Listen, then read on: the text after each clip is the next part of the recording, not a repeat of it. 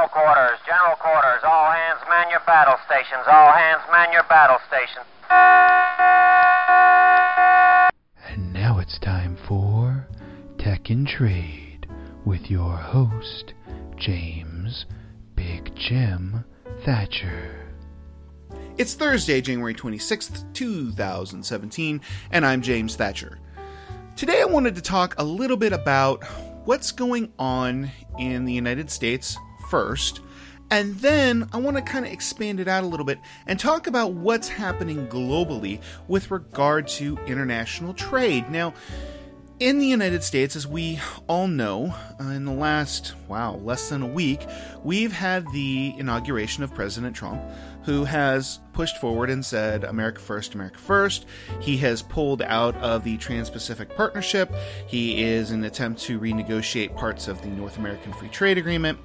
We are hearing rumors that there is discussion that there may be free trade agreements, but they will be on a country by country basis rather than a regional agreement like we have with the NAFTA, like we had proposed with the TPP.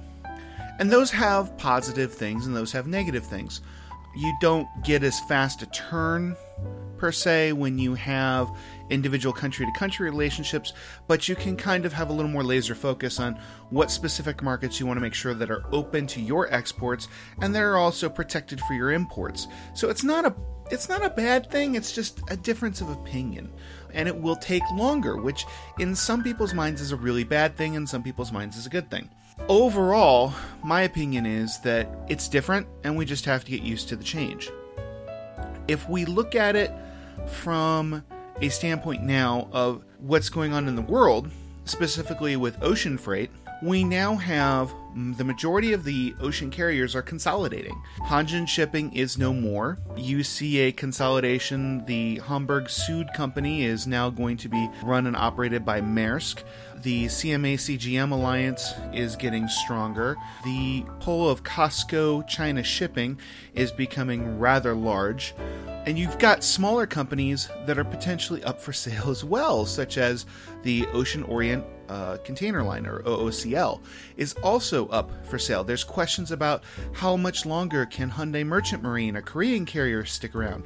There's questions about what's going on with Yang Ming, a Taiwanese carrier that keeps getting injected with money. Are they going to survive?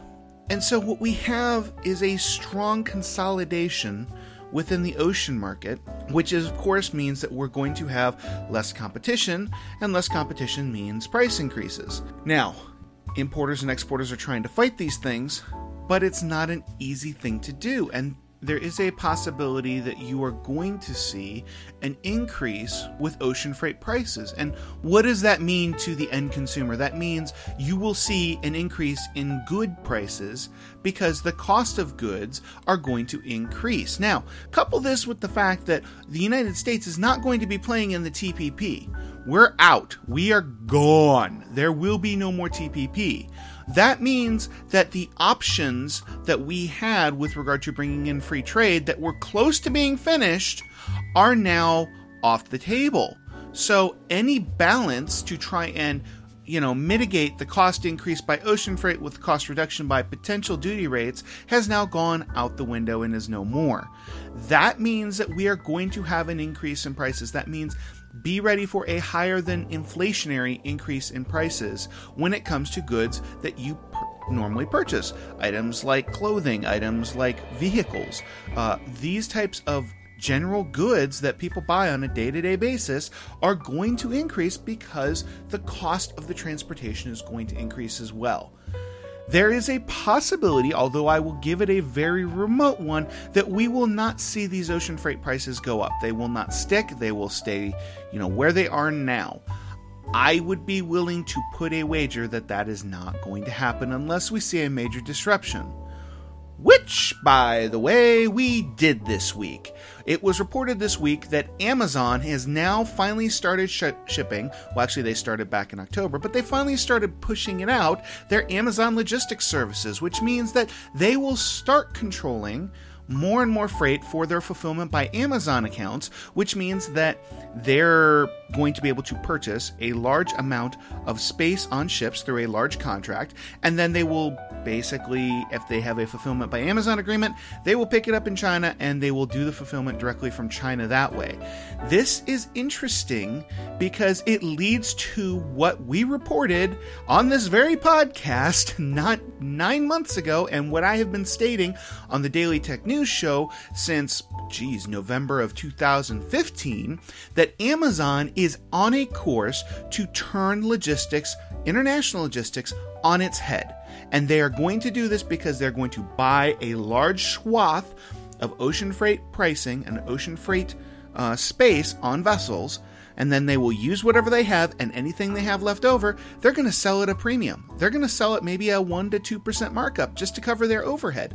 They don't need to turn around and do a heavy sale because you have NVOCCs, freight forwarders, other people that will gladly grab that surplus and sell it turn around fast so that they can make up that margin. My anticipation on this is that they will probably start to look at doing this after the May month contract negotiations. May is dip, traditionally typically the month where ocean freight contracts get renegotiated and then rolled out for a June start. This would not surprise me if we see Amazon start to push forward with this fill the gaps method.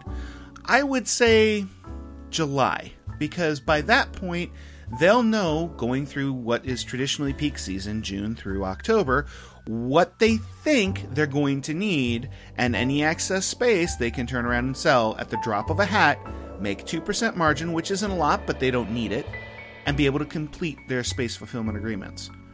That is the only disruption that I see coming into the future that is going to, in the short term, put the industry on its head. But that's just my two cents. For Tech and Trade, I'm James Thatcher. Tech and Trade is Creative Commons Attribution Share Alike 4.0 International 2015, James W. Thatcher. Opinions expressed are those of James W. Thatcher alone and are not those of his employer, the Daily Tech News Show, So Brilliant Limited, or Tom Merritt. For comments, queries, and or show ideas, please contact us at Tech and Trade on Twitter and follow our website at The Trade Nerd. That's thetradenerd.com. Music provided by Andrew Allen. This show is part of the Frog Pants Network. Get more at frogpants.com. Diamond Club hopes you have enjoyed this program.